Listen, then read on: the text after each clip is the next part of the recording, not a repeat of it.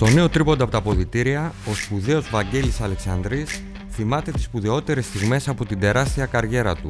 Το πρώτο πρωτάθλημα με τον Άρη σαν παίχτης, τη σχέση που είχε με τον Γιάννη Ιωαννίδη, την δύσκολη μετάβαση από παίχτη σε προπονητής, μιλάει για το θαύμα με τον Μαρούσι, τον ευρωπαϊκό τίτλο του Άρη, την ιδιαίτερη σχέση που έχει με τον Γιάννη Γκαγκαλούδη, η ζωντανή ιστορία του ελληνικού μπάσκετ σε μια μοναδική συνέντευξη. E-Daily Podcasts. Μεγάλη μου τιμή, τεράστια για την ακρίβεια, καλεσμένος στο τρίποντα από τα ποδητήρια ο Βαγγέλης Αλεξανδρής ή αλλιώς γνωστός ο Τίγρης του ελληνικού μπάσκετ. Πώς είστε, τι κάνετε καταρχήν; Είμαι πάρα πολύ καλά, ενεργός ακόμη και θέλω να πιστεύω ότι διατηρώ ακόμη και το προσωνύμιο που μου έχουν δώσει. Αφού ξεκινάμε έτσι, πώς σας βγήκε αυτό το προσωνύμιο, για ποιο Είναι λόγο; πολύ παλιά ε, και συγκεκριμένα ήταν ολοκληρωμένο Black Tiger. Ναι, γιατί πήγα 19 χρόνια στην Εθνική Νέων, κάναμε προπόνηση σε ανοιχτό γήπεδο με το Φέδωνα το Μαθαίο και έφερνε την Εθνική Ανδρών για φιλικά παιχνίδια για να προετοιμαστούμε για τους Βαλκανικούς και τους Πανευρωπαϊκούς εφήβων που βγήκαμε και στις δύο διοργανώσεις δεύτερη. Εγώ μαυρίζω πάρα πολύ και τα παρατσούκλια μου τα, των παιδικών χρόνων από τους φίλους ήταν κάπως έτσι. Μαύρος, γύφτος, ταμ-ταμ και εκεί μου κόλλησαν επειδή έπαιζα πολύ δυναμικά την άμυνα μου κόλλησαν το παρατσούκλι Tiger και επειδή ήμουν μαύρος ήταν στην αρχή Black Tiger και θα έλεγα νονή του ονόματος ήταν ο Φέδωνας ο Μαθαίου μαζί με τον Βασίλη τον Κούμα. Τέλεια, πολύ ωραία. Εγώ δεν σας πρόλαβα να παίζετε μπάσκετ, δεν σας έχω δει, έχω δει την προπονητική σας καριέρα, αλλά σας έχω ψάξει πολύ και είδα πάρα πολλά βιντεάκια.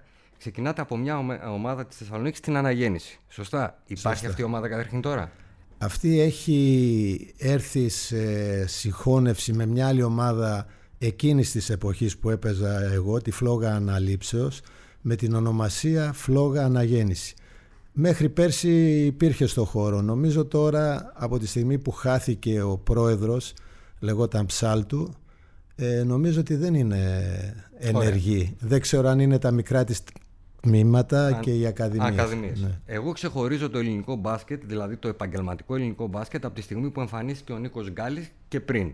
Θέλω να μου πείτε, επειδή δεν έχω καθόλου καθαρή εικόνα, ήσασταν επαγγελματίες παίχτες, δηλαδή αμοιβόσασταν. Όταν ήρθατε στον Άρη, οι αμοιβές ήταν για να ζει κάποιος αθλητής; Θα φανεί αστείο. Ήμασταν ημιεπαγγελματίες. Αυτός ήταν ο χαρακτηρισμός. Δηλαδή δεν είχαμε ιατροφαρμακευτική περίθαλψη, δεν ήμασταν ασφαλισμένοι, δεν πληρώναμε φορεία. Οπότε πληρωνόμασταν με απόδειξη έναντι μισθοδοσίας, έναντι πριμ, τα οποία αυτά τα λεφτά δεν τα παίρναμε κάθε μήνα.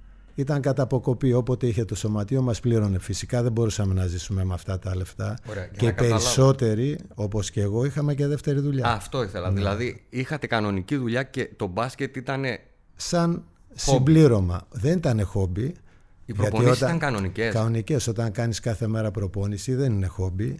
Σωστά, Απλά οι, οι πληρωμές ήταν, ε, θα έλεγα, εραστε, εραστιχνικών. ε, Για να σου δώσω να καταλάβεις τώρα. Εγώ εκείνη την περίοδο δούλευα σε μια εταιρεία αυτοκινήτων, τον Κένταβρο. Ο μισθός μου ήταν 8.000. Από τον Άρη, που εκείνη την περίοδο έπαιζα και πήραμε το πρωτάθλημα, ο μισθός μου ήταν 7.000. Απλά ήταν συμπλήρωμα στο μισθό που έπρεπε να δουλέψω, να έχω την ασφάλισή μου, να μπορώ να μεγαλώσω τα παιδιά μου και να μην λείψει τίποτα από την οικογένειά μου και βέβαια αυτό σαν βοήθημα όποτε ερχόταν, γιατί δεν πληρωνόμασταν, Πάντα. έλεγε ο, ο φίλος μου ο Χάρης ο Παπαγεωργίου πάντα ποτέ δεν είχαμε υπογράψει στον Άρη απόδειξη εξόφλησης. Ήταν όλα έναντι. Περιμένατε. Ναι, ό, ήταν έναντι μισθού, έναντι πάντα, μας δίναν λιγότερα. Αναφέρατε τον κύριο Παπαγεωργίου. Ξεκινήσατε από την ίδια ομάδα, έτσι. Και Ναι, αυτός ναι, από την αναγέννηση. Άρα Την- μπασκετομάνα η αναγέννηση. Έβγαλα Ναι, ταλέντο. Δεν έβγαλε μόνο αυτούς, έβγαλε το Σπάρταλι, το συγχωρεμένο που ήταν και αυτό στην ομάδα που πήραμε το πρωτάθλημα, τον Τάσο, τον Γιώργο τον Παγώνη που ήμασταν οι τέσσερις από την αναγέννηση που πήγαμε, στ- ε, από- που πήγαμε στον Άρη. Τρία παιδιά πήγανε στον Ηρακλή, ο Κατσιάνης, ο Μανιαδάκης και ο Βαγιακάκος. Να ρωτήσω λίγο. Ναι. Πώ γινόταν τότε το σκάουτινγκ. Δηλαδή τώρα τους ξέρουμε, τους παίχτες τους βλέπουμε μέσω τηλεόρασης κτλ. Πώς σας Δεν βρίσκανε; είχε τόσες πολλές ομάδες. Στη Θεσσαλονίκη. Να φανταστείς, εμείς όταν αγωνιζόμασταν στην αναγέννηση, ήμασταν 12 ομάδες στην πρώτη κατηγορία και άλλες τόσες στη δεύτερη κατηγορία. Τώρα, ε, δηλαδή σε σύνολο να ήταν 30 ομάδες, τώρα έχουν γίνει 200. Ναι, άρα οπότε οπότε παρακολουθούσαν όπως και εγώ σε όλη μου την καριέρα ακόμη και τώρα παρακολουθώ παιχνίδια μικρότερων κατηγοριών ε, γιατί ενδιαφέρομαι για τα αποτελέσματα, για την πρόοδο του αθλήματος. Μήπως βρω και κανένα παίκτη να τον πάρω στον αετό φιλήρου γιατί χρειαζόμαστε εκεί ναι, να κάνουμε καμιά μεταγραφή. Τότε ήμασταν γνωστοί. Δηλαδή ένας προπονητής έλεγε ο Βαγγέλης ξέρει μπάσκετ τον πάμε στη μεγάλη ομάδα κατευθείαν μας διαλέγανε, βλέπανε τα παιχνίδια. Δεν ήταν και πολλά γήπεδα Γιαννάκη. Τότε παίζαμε σε ανοιχτά ήταν της Χάνθ που ήταν το καλύτερο ήταν του Βάο μετά και ήταν το ανοιχτό του Ανατόλια. Δεν είχαν πολλά γήπεδα σε αυτά. Οπότε ήταν πολύ εύκολο παίρνοντας το πρόγραμμα να δεις τους αγώνες και να έρθεις να τα παρακολουθείς. Όλοι έτσι κάναμε. Και οι προπονητές τότε των μεγάλων ομάδων ερχόταν και τα παρακολουθούσαν. Εμένα να σου πω, με έχει ανακαλύψει πριν πάω στον Άρη ο Ρέστης ο Αγγελίδης, του οποίου, του οποίου του οφείλω πάρα πολλά. Και ένα ιδιαίτερο κεφάλαιο όταν θα γράψω το, το βιβλίο μου. Η ιστορία γράφτηκε λάθος. Τέλεια. Λοιπόν, σας πω κατευθείαν, έρχεσαι στο Ανάρι φυσικά μεταγραφή. Πολύ ωραία παρέα, πολύ ε, ομάδα δεμένη κτλ. Από ό,τι έχω δει και σε βίντεο κτλ. Βέβαια τότε το κατεστημένο ήταν το πρωτάθλημα το έπαιρνε ο Ολυμπιακός και ο Παναθηναϊκός. Κυρίως βέβαια, διορθώστε με αν κάνω λάθος, επειδή είχε και κάποιους ομογενείς. Ήταν ένα κόλπο που κάναν τότε Έλληνες που ήταν εξ Αμερικής τους φέρνανε σαν... Ε... Δεν ήταν κόλπο. Κάποια παιδιά ήταν ε, πραγματικά Έλληνο-Αμερικάνοι και είχαν τη δυνατότητα βάσει της νομοθεσίας να έρθουν να παίξουν εδώ. Φυσικά δεν έρχονταν τζάμπα. Ναι, ο Άρης και ο Πάοκ και ο Μάς της Θεσσαλονίκης, Χάνθο, Ηρακλής, ο Βάο δεν είχαμε την οικονομική δυνατότητα να τους προσεγγίσουμε. Ε, και πηγαίνανε συνήθως στην Αθήνα. Βέβαια κάποιοι από αυτούς στην πορεία, γιατί ξέρεις πώς λειτουργεί ο Έλληνας, ήρθαν με πλαστά δικαιολογητικά. Δηλαδή... Δεν ξέρω δύο-τρεις περιπτώσεις για αυτό. Ναι, ναι, ναι. Και ο, ο Καλιγκάρη δεν ήταν Έλληνας. Ο Μελίνη δεν ήταν Έλληνας. Ο Στεργάκος δεν ήταν Έλληνας. Αντιθέτως, ας πούμε, στο μυαλό μου έρχεται που ήταν Έλληνας ήταν ο κύριος Γιατζόγλου. Έτσι, έτσι ήρθε ο Στίβο Γιατζόγλου, επειδή παίξαμε πριν πάει στον Ολυμπιακό, είχε έρθει με τους Αχέπανς. Υπήρχε ένας μάνατζερ από την Αμερική, λεγόταν Λου Κοτρόνη ο οποίος μάζευε όλους τους Ελληνοαμερικάνους το καλοκαίρι και τους έφερνε τουρνές στην Ελλάδα και παίζανε με ομάδες και από εκεί διαλέγανε οι ομάδες και τους ενσωματώνανε... Για να καταλάβω λίγο το εύρος διαφοράς, αυτοί πόσο αμείβονταν, εσείς μου είπατε 7.000, αυτή η διαφορά ήταν πάρα πολύ μεγάλη; Ήταν αρκετά μεγαλύτερη, δηλαδή με το Στίβ έχουμε παίξει, λέω για το Στίβ γιατί δεν ήταν ο μόνος που ήρθε, ήταν ο Γιώργος ο Καστρινάκης, ήταν ο, ο Πόλο Διάκουλας, ήταν πάρα πολλά παιδιά που ο Ρέτος που είχαν έρθει, ο Κέφαλος που παίξαν μαζί και στην εθνική ομάδα, παίρνανε πολύ περισσότερα χρήματα. Λέω το Στίβ γιατί παίξαμε φιλικό εθνική νέων με τους Σαχέπανς και τον είδαμε και θέλαμε να τον ενσωματώσουμε στην εθνική νέων. Ήταν πολύ καλός και ξεκινούσαν οι πανευρωπαϊκοί. Και ο μάνατζερ τότε ο Λούο Κοτρώνης απέτησε για να μας δώσει το ok είπε στο Μαθαίο να φιλοξενήσουμε όλους όλη την ομάδα στην Αθήνα όσο διαρκούν οι αγώνες. κάτι που, κάτι που δεν, ναι, ρομαντικά χρόνια, κάτι που δεν δέχτηκε η Ομοσπονδία. Αν ήταν σημερινά χρόνια θα είχε γίνει στο Ωραία. Πάμε λοιπόν στην Αριανάρα μας, όπως ξέρει ο κόσμος είμαι Άρης. 1979 έρχεται η στιγμή τελική όπου ο Άρης πάει το κατεστημένο, παίζεται με τον ε, Ολυμπιακό και ε, έχει γίνει κάτι με τη διατησία έτσι. Είναι μια χρονιά ορόσημο, θα μου δώσετε λίγο το τέτοιο για να το πω. Γιατί εκείνη η χρονιά πολλοί υποστηρίζουν ότι άλλαξε το μπάσκετ. Για ποιο λόγο, γιατί ο Νίκος Ογκάλης επέλεξε ομάδα με βάση το ποια ομάδα πήρε το τελευταίο πρωτάθλημα. Ισχύει αυτό; Ισχύει, γιατί το έχω συζητήσει με τον Νίκο. Ήμασταν και όσο παίξαν μαζί στον Άρη και στην Εθνική, ήμασταν στο ίδιο δωμάτιο. Καταρχήν θέλω εδώ να κάνω έτσι μια υπενθύμηση ότι η ΕΡΤ λέει τα γεγονότα τα διαστραβλώνει γιατί βλέπω βάζει κάποιες ε, μνήμες γηπέδων τα ρετρό που κάνει τα ναι. ρετρό ναι και αναφέρει ότι εμείς πήραμε το πρωτάθλημα ένα δίκο. ναι, ναι, ναι, Για τη διακοπή λέτε. Ε, για τη διακοπή. Μα και σε εκείνο το παιχνίδι δεν θα χάναμε. Ήμασταν ναι, τέσσερις πρώτους μπροστά και είχαμε τέσσερις βολές να εκτελέσουμε. Ήθελε λιγότερο από 10 λεπτά. Σε όλο το παιχνίδι είχαμε προηγηθεί. Έβγαινε με πέντε φάουλο ο Καστρινάκης. Δηλαδή η νίκη ήταν να σου πω και κάτι Γιάννη, και να χάναμε πάλι πρωταθλητές θα βγαίναμε. Με τρεις ήττες θα είχαμε όλο και όλο. Δεν, δεν θα είχαμε μία παραπάνω. Ωραία, καλά κάνετε και το ναι, Όχι, γιατί με ενοχλεί. Ε, το θεωρούν κάλπικο. Έχουν πάρει τόσα κάλπικα πρωταθλήματα. Το έχει γράψει και ο τύπος. Να ξέρετε, Δεν έχω δει ξέρω. εφημερίδια της εποχής που λέει κάλπικος τίτλος. Ακριβώς Ε, αυτό το ναι, τίτλο. έχουν πάρει αυτοί σε όλη τους την καριέρα και ο Παναθηναϊκός και ο Ολυμπιακός και η ΑΕΚ πάρα πολλούς και αναφέρουν τον ένα του Άρη που ήταν ο κα- και να σου πω και κάτι εκείνη η ομάδα ήταν από τις καλύτερες γιατί εγώ είμαι μέσα στην Α1 τη σημερινή σε συνέχεια από την Α Εθνική που έπαιξα είμαι 50 χρόνια και ήταν από τις καλύτερες ομάδες που περάσαν από το ελληνικό πρωτάθλημα ever Ναι, ε, αυτό σε, που ξέρω, 20, σε 24 αγώνες ξεπεράσαμε 10 φορές τους 100 πόντους.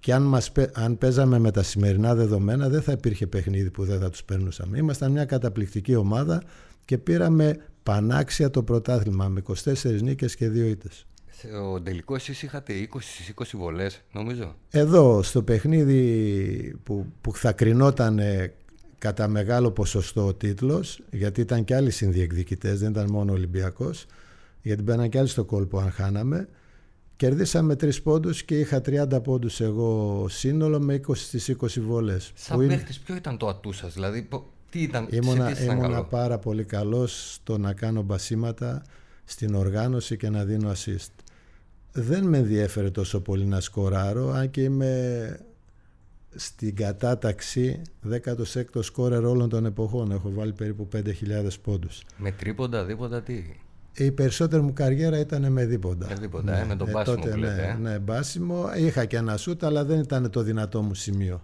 Ήμουνα πάρα πολύ καλός να τρέξω μπροστά στο transition, στον ευνηδιασμό όπως λέγαμε τότε και στο να κάνω μπασίματα.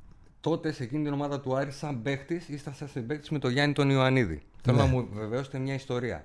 Όχι σε αυτό το πρωτάθλημα, ήταν προπονητής. Άλλο, άλλο λέω. Ναι. Ήσασταν όλη την πορεία σας συμπαίκτης. Οχτώ χρόνια ήμασταν με τον Γιάννη. Έρχεται ο κύριος Πεταλίδης και λέει στον Ιωαννίδη να σταματήσει να παίζει για να γίνει προπονητής. Ισχύει; Είναι λάθος. Λάθος. Πολλά πράγματα. Γι' αυτό θέλω να γράψω και το βιβλίο για να αποκαταστήσω, ξέρεις, ατέλειες ή εκ, το- εκ των πραγμάτων ψέματα. Δεν, τον, α, δεν μας ζήτησε ο Πεταλίδης να γίνει ο Γιάννης προπονητής. Παρουσιαστήκαμε στον τότε πρόεδρο γιατί; Ήμασταν μια ομάδα εξαιρετική σε ταχύτητα, ε, σε ταλέντο και ήταν αρκετές χρονιές που τερματίσαμε δεύτερη. Πιστεύαμε ο Γιάννης ήταν εξαιρετικός παίκτης αλλά ήταν εγωιστής όπως όλη του την καριέρα. Ήθελε να παίζει 40 λεπτά. Αυτό σε ένα σημείο μας βοηθούσε αλλά από τη στιγμή που κουραζόταν τραβούσε φρένο. Εμείς ήμασταν σαν άλογα κούρσας τότε. Και πήγαμε στον πρόεδρο, τον τότε το συγχωρέθηκε, ένας από τους μεγαλύτερους πρόεδρους που πέρασαν από τον Άρη, τον Απόστολο τον Γεωργιάδη, διατηρούσε μαγαζί με, εί- με είδη ένδυσης στην ε, Βενιζέλου, παρουσιαστήκαμε και του είπαμε να τον κάνει προπονητή. Ωραία. Ε, και το ο, αποδέχτηκε ο Γιάννης. ο Γιάννης σαν παίχτης ήταν εξαιρετικός playmaker νομίζω. Ήταν εξαιρετικός playmaker και έκανε μεγάλη καριέρα. Ήταν τόσο σημαντική όταν πήρε τη θέση του προπονητή. Βοήθησε, πήγε να κλικ την ομάδα πάνω; Φυσικά την πήγε ένα κλικ γιατί ήταν επανέξυπνος και το είχε ένα πολύ μεγάλο πλεονέκτημα σε σχέση με άλλους προπονητές, προπονητές που ήρθαν να δουλέψουν στον Άρη. Μας ήξερε όλους γιατί ήξερε. ήμασταν συμπαίκτες πάρα πολλά χρόνια και εμείς τον εμπιστευόμασταν γιατί ήταν πανέξυπνος, τον βοηθήσαμε, μας βοήθησε γιατί είναι πολύ σημαντικό να έχεις ένα προπονητή στον πάγκο και να διαβάζει καλά το παιχνίδι. Ο Γιάννης ήταν εξπέρ σε αυτό και μας βοήθησε, τον βοηθήσαμε και εμείς γιατί ήταν η πρώτη του χρονιά στην Α Εθνική και ήταν, ξέρεις, μια συγκυρία καλή γιατί είχαμε εξαιρετικούς ανθρώπους τότε στη διοίκηση ανθρώπους που αγαπούσαν τον Άρη και είχαν τη διάθεση της προσφοράς δεν είχαν κάτι άλλο στο μυαλό τους γιατί έχω ζήσει πολλά και όλα αυτά Μέχρι συνέβαλαν και τα καλά χρόνια του Άρη έτσι ήταν η, η διοίκηση. Ναι, να ξέρεις. Δηλαδή, ε, μ- εσύ μιλάς προφανώς γιατί έχεις, σαν προπονητής έχεις δει πολλές διοικήσεις, αλλά ακόμα και τα καλά χρόνια του Νίκου του Γκάλη, που πηγαίναμε στην Ευρώπη, που παίρναμε τα πρωταθλήματα, ε, χάναν οι πρόεδροι, δεν κερδίζαν κάτι. Βάζανε Ναι, από το συμφωνώ, ειστέρημα. ναι, συμφωνώ. Ήταν άλλες εποχές και ίσως να βάζαν και περισσότερα, αλλά είχαν να εισπράξουν και, πια, και πιο πολλά. Λες την περίοδο του Άρη που έπαιζε ο Γκάλης, ο Γιαννάκης και αυτοί, ο Ολυμπιακός τότε είχε 50 εκατομμύρια ε, έσοδα και ο Άρης είχε ένα, ένα δις 200 εκατομμύρια. Τέτοια τεράστια διαφορά ήταν. Βέβαια είχαν και μεγάλα συμβόλαια αυτά τα λεφτά. πολλά από αυτά έπαιρνε ο, ο, ο Γκάλης ενδικαίο, ο Γιαννάκης και τα άλλα παιδιά όπως λέει και το τραγούδι, Τραγούδι. αλλά ήταν τρομακτική διαφορά. Οι παλιοί παράγοντες που δεν υπάρχουν τώρα, τι γινότανε, πήγαινε καλά η δουλειά τους, αγαπούσαν το σωματείο και είχαν διάθεση προσφοράς. Από αυτό που περίσευε από την οικογένεια το προσφέραν με αγάπη. Και αυτό το θεωρώ πολύ σημαντικό. Φυσικά αλλάξαν οι εποχές, τώρα είναι επαγγελματισμός, χρειάζονται Α, χορηγίες, συμφέροντα χρειάζονται... κτλ. Ναι, ναι. Ε, πείτε μου λίγο όμως για το πρωτάθλημα, δηλαδή όταν το κατακτάτε, τι- το συνέστημα τι, εκείνη η βραδιά τι Ε, γίνεται; κοίταξε, ήταν όνειρο ζωής. Δεν μπορώ να σου περιγράψω. Δηλαδή το περιμέναμε, λέγαμε δεν θα τελειώσει η καριέρα μας γιατί πλησιάζαμε, πλησιάζαμε και όλο κάτι συνέβαινε και δεν μπορούσαμε να το κατακτήσουμε. Ίσως να γινόταν και πιο νωρίς αν δεν συνέβαινε ένα γεγονός τότε με Χάρη Πάπας που γυρίσαμε από την προετοιμασία. Πρώτη φορά ο Άρης έκανε προετοιμασία εκτός Θεσσαλονίκης. Είχαμε πάει λιτόχωρο λεπτοκαριά και γυρίσαμε και την πρώτη μέρα που γυρίσαμε πιάσαν, είχαν πιάσει τον Πάπα, μας μαζέψει στο κέντρο του γηπέδου και λέει Ιωαννίδη δεν σε χρειάζομαι, φύγε. Εγώ τότε δεν είχα καμία συγγένεια με τον Γιάννη, απλά ήμασταν συμπέκτες. Αλλά το θεώρησα, το θεώρησα ανέντιμο έναν άνθρωπο που μέχρι εκείνη την ε- εποχή είχε παίξει, είχε συμπληρώσει 17 χρόνια στον Άρη, να τον διώχνεις χωρίς να εξηγήσεις το λόγο. Αργότερα μας είπανε ότι ο, είχε κάποιος πει στο Χάρη Πάπας ότι δεν θα σε αφήσει ο Γιάννης να πάρει το πρωτάθλημα γιατί θέλει να γίνει αυτός προπονητής και να το πάρει. Κάτι που συνέβη τελείως συμπτωματικά αργότερα και τον έδιωξε. Και σταμάτησα κι εγώ εκείνη την, την ίδια στιγμή που δεν είχαμε καμιά συγγένεια. Έτσι δεθήκαμε. Από εκείνο το γεγονός δεθήκαμε και μετέπειτα βάφτισε την κόρη μου και γίναμε και, και κουμπάρι. το γνώριζα. το στήριξα, ναι. Και ξεκινάει το πρωτάθλημα ο Άρης και χάνει 5 στα 5. Αποβάλλεται και ο Παπαγεωργιούς στο πρώτο παιχνίδι με την ε, ιδιότητα του αρχηγού γιατί έλειπα εγώ και ο Γιάννης και, και δέχεται 9 αγωνιστικές. Οπότε ο Άρης ήταν, έχασε μέχρι και τον Ιωνικό από τις τελευταίες ομάδες μέσα εδώ. Ήταν από τις ομάδες που ήταν προδιαγεγραμμένο το, το τέλος να, να πέσει. Και γυρίσαμε, τον έπεισαν γιατί δεν ήθελε. Ο Γιάννης ήταν πολύ εγωιστής και καλά έκανε. Εγώ ήμουνα πολύ πιο συναισθηματικός και οι δυο ήμασταν αριανοί, δεν αμφιβάλλει. Τον έπεισα και κατεβήκαμε και κάναμε 11 νίκες στη σειρά. Επανήλθε και ο Παπαγεωργιού και εκείνη τη χρονιά τερματίσαμε τρίτη. Αν ήμασταν από την αρχή με την, όλοι μαζί, πιστεύω μπορεί να Ποια είχαμε χρονιά κάνει. ήταν; κα- Είναι το 76. Θα γλιτώναμε δύο χρόνια. Ναι. Ωραία, τέλεια. Λοιπόν, ε, φεύγετε από τον Άρη. Καταρχήν, γιατί φεύγετε ενώ έχει έρθει το πρωτάθλημα και πάτε στον ΠΑΟΚ; Δεν έγινε έτσι. Είχα προβλήματα την τελευταία χρονιά και με την παρουσία του Νίκου. Ε, τότε τώρα ε, είναι άνθρωποι που φύγαν από τη ζωή και ξέρεις αν προβληματίζομαι να γράψω το βιβλίο Γιάννη γιατί με πιέζουν πολύ να το γράψω. Είμαι συνδετικός κρίκος πολλών γενεών και σε όλο το ελληνικό μπάσκετ και σε, σε όλα τα επίπεδα και με εθνικές είναι γιατί πρέπει να λέω αλήθειες. Και οι αλήθειες τώρα είναι πικρές και κάποιοι δεν είναι εν ζωή και δεν θέλω να τους ξέρεις στιγματίσω. Είχα πρόβλημα όμως. Θέλανε κατά κάποιο τρόπο, δεν θα πω ονόματα, ίσως τα αναφέρω στο βιβλίο μου, ε, που αρχίσανε να αφιβάλλουν για την αξία μου. Ήρθαν, είδανε τον Γκάλι που ήρθε, ήταν εξαιρετικός και θέλανε πάνω σε αυτό να κτίσουν τον καινούριο Άρη. Εγώ ήμουνα μόνο 29 χρονών στα 30 και θέλαν να με βγάλουν ότι είμαι μεγάλος σε ηλικία, ότι ξέρω εγώ ε, κάηκα, ότι ήταν κάτι που με ενόχλησε και επειδή δεν ήθελα να χαλάσω τις σχέσεις μου με ένα σωματείο που θα μπορούσα κάλλιστα να μην είχα πάει να πάρω τα διπλά λεφτά όταν ήμουν ελεύθερος να διαλέξω σωματείο και να πάω στην ΑΕΚ που με παρακαλούσαν. Είχαν έρθει εδώ και ο, και ο Χριστοφόρου μαζί με τον ε, έφορο τον Δημοσθένη τον Πασχαλίδη και δεν πήγα. Λοιπόν, δεν ήθελα να, να χαλάσω την εικόνα μου και έφυγα με μετίκηση να παίξω στη Λάρισα σε μια ομάδα νεοφώτιστη στην Αλφα Εθνική. Α, ενδιάμεσα από τον Άρη και τον ΠΑΟΚ είναι η Λάρισα. Βέβαια, έχω μείνει σε κάθε μεταγραφή μου μεσολαβούσε ένας χρόνος απουσίας από το σαν παίκτης ενεργός. Λοιπόν, και πήγα στη Λάρισα, ήταν νόμιμη η μεταγραφή μου και όμως αφαιρέσαν ένα, από τον κανονισμό ένα ή διαζευτικό ή προκειμένου για πρώτη, δεύτερη, α- τρίτη ε, ατομική νίκη και αφαιρέσανε μας, ήταν ομαδικό το, α- το άθλημα. Αφαιρέσαν το διαζευτικό και έχασα 3-2 θα, θα είχα παίξει σαν πες στη Λάρισα, δεν θα είχα πάει στον ΠΑΟΚ. Ωραία. Και γυρίζοντας το χρόνο πίσω, τελειώνει η χρονιά η αγωνιστική, μένω ελεύθερος. Και γυρίζω να παίξω πάλι στον Άρη και πάνε να με ρίξουν πάλι, δεν θα πω το όνομα. Okay. Και εκεί γύρισε το μυαλό μου και πήγα στον ΠΑΟΚ. Όχι, δεν το είπα ότι ήταν κακή η μεταγραφή. Όχι, δεν ήταν.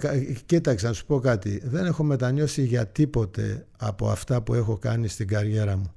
Ξέρεις, είμαι και άνθρωπος ξέρεις, που όταν νιώθω ότι ο άλλος πάει να με αδικήσει, αντιδρώ. Δεν θα κάτσω να το, να το φάω. Έτσι ήταν όλη μου η ζωή, όλη μου η καριέρα. Τέλεια, γιατί έχω πολλές ερωτήσεις τέτοιες για την προπονητική σας καριέρα περισσότερο. Ε, μεγάλη παρουσία στον ΠΑΟΚ, καλά παιχνίδια και ε, με, κάνετε ένα, σταματάτε, προπονείτε το εφηβικό του Άρη, αν δεν κάνω λάθος, ή αν και είναι και αυτό λάθος από την έρευνά μου, αλλά κάτι σας τρώει και γυρνάτε στον Ερακλή. Παίζετε ξανά μπάσκετ. ξαναδείς τώρα. Τελειώνει, τελειώνει η καριέρα μου στον ΠΑΟΚ. Πώς; Έχουμε πάρει το κύπελο και έρχεται καινούρια διοίκηση με την οποία είχα διαφόρες δεν... και σταματάω το μπάσκετ. Μένω ένα χρόνο απ' έξω και πάω στον Άρη στο εφηβικό προπονητής, το οποίο βγάζω δεύτερο, στην Ελλάδα. ξέρω, ναι. Μία ήττα κάναμε όλο τον χρόνο και χάσαμε από μία ομάδα που όντως ήταν καλύτερη, το Περιστέρι, ένα παιχνίδι. Στο τελικό παίξαμε τους τελικούς στην Καρδίτσα.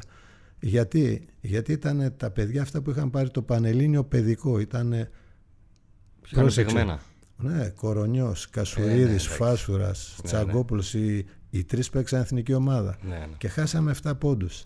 Λοιπόν, και τελειώνοντας αυτή η, η χρονιά, ε, με ζήτησε ο Μιχάλης ο Γιαννουζάκος. Έχω, έχω φτάσει στα 36 και το καλοκαίρι με παίρνει ο Μιχάλης. Μου λέει, Ευαγγέλη, σε θέλω να έρθεις στον Ηρακλή. Του λέω, Μιχάλη, πλάκα μου κάνεις. Είμαστε φίλοι, αδερφικοί.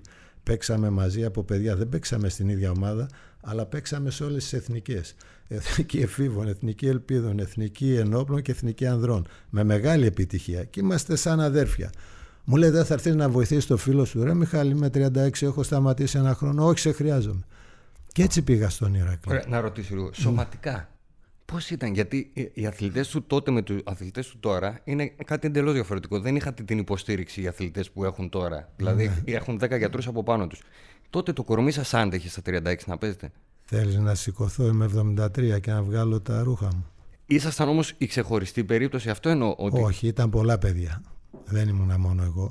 Μπορεί να μην γυμναζόμασταν με τα σημερινά μέσα, αλλά ήταν πολύ καλοί αθλητές. Δεν ήμουν μόνο εγώ. Ήταν Άρα δεν ισχύει αυτό που λένε ότι Physically. τώρα κοίταξε να δεις, τώρα είναι περισσότερα τα παιχνίδια και χρειάζεται περισσότερο βοήθεια ο αθλητής. Ναι. Και φυσικά εμείς παίρναμε τότε βιταμίνη C την οποία κατουρούσαμε την άλλη στιγμή. Τώρα ναι. υπάρχουν ε, βοηθήματα, βοηθήματα πάρα πολύ καλά και έτσι χρειάζονται. Οι συνθήκες αλλάξαν, δεν παίζουν τον ίδιο χρόνο. Εμείς παίζαμε κάθε παιχνίδι 40 λεπτά. 40 λεπτά αυτό Τώρα Τώρα βλέπω τα παιδιά παίζουν με χρόνο. 20-25 μάτια. Ναι, εκεί πέρα, ναι. Είναι το μάξιμο γιατί και εγώ έτσι τους χρησιμοποιούσα. Είχα έτσι πάντα τον γυμναστή που κρατούσε το χρονόμετρο και ανάλογα μου έλεγε αυτό συμπλήρωσε το χρόνο αυτός και ανάλογα με το παιχνίδι, αν χρειαζόταν τον κρατούσα λίγο παραπάνω, αλλά είναι οι πιέσεις τέτοιες και οι εντάσεις. Άλλαξε πολύ το άθλημα, ναι, οπότε. Ωραία. Πάμε τώρα. Πώς γίνεται στο όταν ένας παίχτης, πώς σκοτώνει τον παίχτη και γίνεται προπονητής; Αυτό είναι πολύ δύσκολο. Αυτό είναι το πιο δύσκολο από όλα. Και μου έλεγε ο Ξανθός, γιατί εγώ δεν σταμάτησα να παίζω και όταν έκανα τον προπονητή έπαιζα σε μικρές ομάδες. Δηλαδή θυμάμαι έπαιξα τέσσερα χρόνια στο Μαραθώνα που ήταν προπονητής ο συμπέκτης μου ο Στέλιος ο Καλαντίδης και πήγα να τον βοηθήσω. Σκέψε, ήμουνα προπονητής στη Λάρισα και έπαιζα στο μαραθώνα. Κάθε Δευτέρα είχα βάλει νωρίς την προπόνηση και όλοι διαιρωτώνται οι παίκτες μου. Γιατί κάνουμε νωρίς, Για να προλαβαίνω να έρχομαι να παίζω. Άρα δεν το σκοτώσατε. Και μου λέγε ο Γιάννης, θα γίνεις καλός προπονητής όταν σκοτώσεις τον παίκτη σου μέσα. Και, και είχε δίκιο. Δηλαδή, γιατί πάβει το εγώ.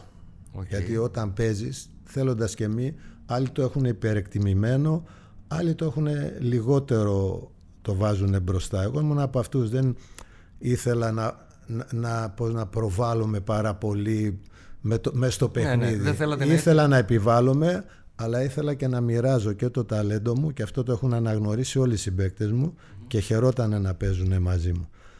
Και έτσι έγινε. Εγώ ξέρετε ποιο νομίζω ότι είναι η διαφορά προπονητή με παίχτη όταν έχουν κάνει και τα δύο. Είναι η ψυχραιμία. Στον πάγκο σας έβλεπα σε κάποια παιχνίδια που εμείς τρώγαμε, βαρούσαμε το κεφάλι μας στον τοίχο που τα γυρνούσατε και κερδίζατε. Ήσασταν πάρα πολύ ψύχρεμος, αλλά φαντάζομαι σαν παίχτης δεν ήσασταν. Ξέρεις, αυτό το δούλεψα πάρα πολύ. Η αλήθεια είναι αυτή.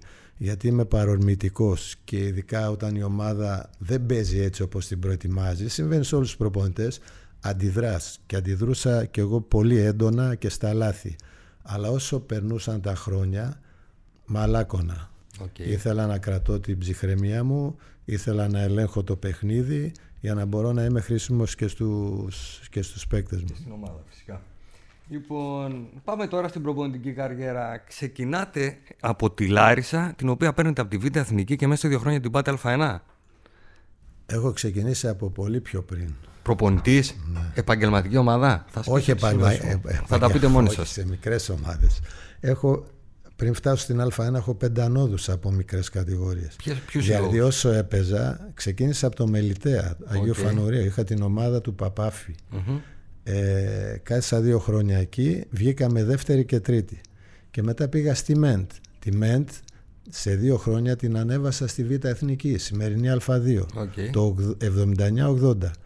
Μετά πήγα στην, ε, στη Λάρισα σε πανεπαρχιακό και ανέβασα την ΑΕΛ στη Β' Εθνική, σημερινή Α2. Οκ. Και, μετά, πήγα στη, στο στο, γυμναστικό. Πέρα. Όσο έπαιζα στον Ηρακλή ήμουνα προπονητής στο Πέρα. Οκ. Το οποίο ανέβασα στη Γάμα Εθνική. Οκ. Και μετά πήγα στο γυμναστικό. Τον οποίο το, Το πήρατε οποίο Α1. δι- Ναι, το, τον πήρα νεοφώτιστο στη Β' Εθνική και δύο χρονιές τον ανέβασα δύο κατηγορίες και βρεθήκαμε στην Α1 και ξεκίνησα εκεί την Ωραία. καριέρα μου. Εκείνη η εποχή που είστε προπονητής και κάνετε αυτά τα επιτεύγματα, έχει αρχίσει και ακούγεται το όνομα του Βαγγέλη Αλεξανδρία από διοικήσεις. Οπ, μήπως να τον δούμε για προπονητή σε πολύ μεγάλη ομάδα. Σας έχει πλησιάσει κανένας; Κοίταξε, ο πρώτος που με πλησίασε ήταν ο Γιάννης ο Ιωαννίδης να πάω στον Ολυμπιακό όταν πήγε Σαν βοηθός; σαν βοηθός. Οκ. Δεν δέχτηκα. Ήταν πολύ τιμητική, αλλά έλεγα θέλω να κάνω καριέρα μόνος μου. Ξέρεις πάντα ο Γιάννης είχε τον τρόπο να... Δεν ήταν πρώτη φορά που μου το έκανε και άλλη φορά. Γιατί ήξερα, ήξερα ότι ήμουν ξέρεις, ένας άνθρωπος μαχητής στη ζωή για να τα βγάλω πέρα και μου είχε πει ένα ποσό Α, οκ. Να σας που, δελεάσει. ναι, που ήταν εξωπραγματικό για μένα εκείνη την εποχή. Μπορώ να σου πω αυτό που θα έπαιρνα από τη Λάρισα ήταν δυόμιση φορές κάτω. Και όμως έμεινα στη Λάρισα. Τι θέλω να καταλάβω, εσείς ας πούμε δεν θέλατε, γιατί τότε ο Γιάννης ήταν ο καλύτερος προπονητής που υπήρχε στο ελληνικό μπάσκετ. Ναι. Δεν θέλατε. Σαν εκπαίδευση, δηλαδή σαν εμπειρία, δεν το θέλατε να κάτσετε δίπλα στον καλύτερο; Κοίταξε, είχα, ε- είχα και έχω πολύ μεγάλη εμπειρία και μέχρι τότε. Φυσικά δεν αναιρώ ξέρεις, ούτε τις γνώσεις ούτε τις ικανότητες του Γιάννη τον οποίο εντάξει ήταν ένα ξεχω, ξεχωριστός άνθρωπος στη ζωή μου εκτός από κουμπάρος γιατί κάναμε ατέλειωτες συζητήσεις είχα, είχαμε πει πολλά αλλά επειδή έπαιξα σε υψηλό επίπεδο και είχα πολύ καλούς προπονητές και επειδή είχα αρχίσει ήδη Οκ. να δείχνω το ταλέντο μου είχα πάει ήδη σε αρκετά σεμινάρια έχω πάει πάνω από 30 στην καριέρα μου και είχα βάλει μια σειρά ήξερα δεν, δεν, δεν υπολόγιζα ότι θα πάρω δύο ευρωπαϊκά ή θα πάω σε πέντε Final Four ή θα παίξω σε All Star Game και τέτοια αλλά ήξερα ότι είμαι καλός. Γιατί έβλεπα και τους άλλους όταν τους αντιμετώπιζα. Και μιλάμε για μεγάλα ονόματα. Εσείς ποια χρόνια πήγατε στον Πάοκ σαν προπονητής; εγώ πήγα το 95 όταν έχασε η πέμπτη έφυγα από τη Λάρισα μετά από πέντε χρόνια δώσαμε τα χέρια. Και Σάββατο πάω να δω στο Παλέντε Σπορ πάω Ηρακλής ξεκινάνε τα play-offs.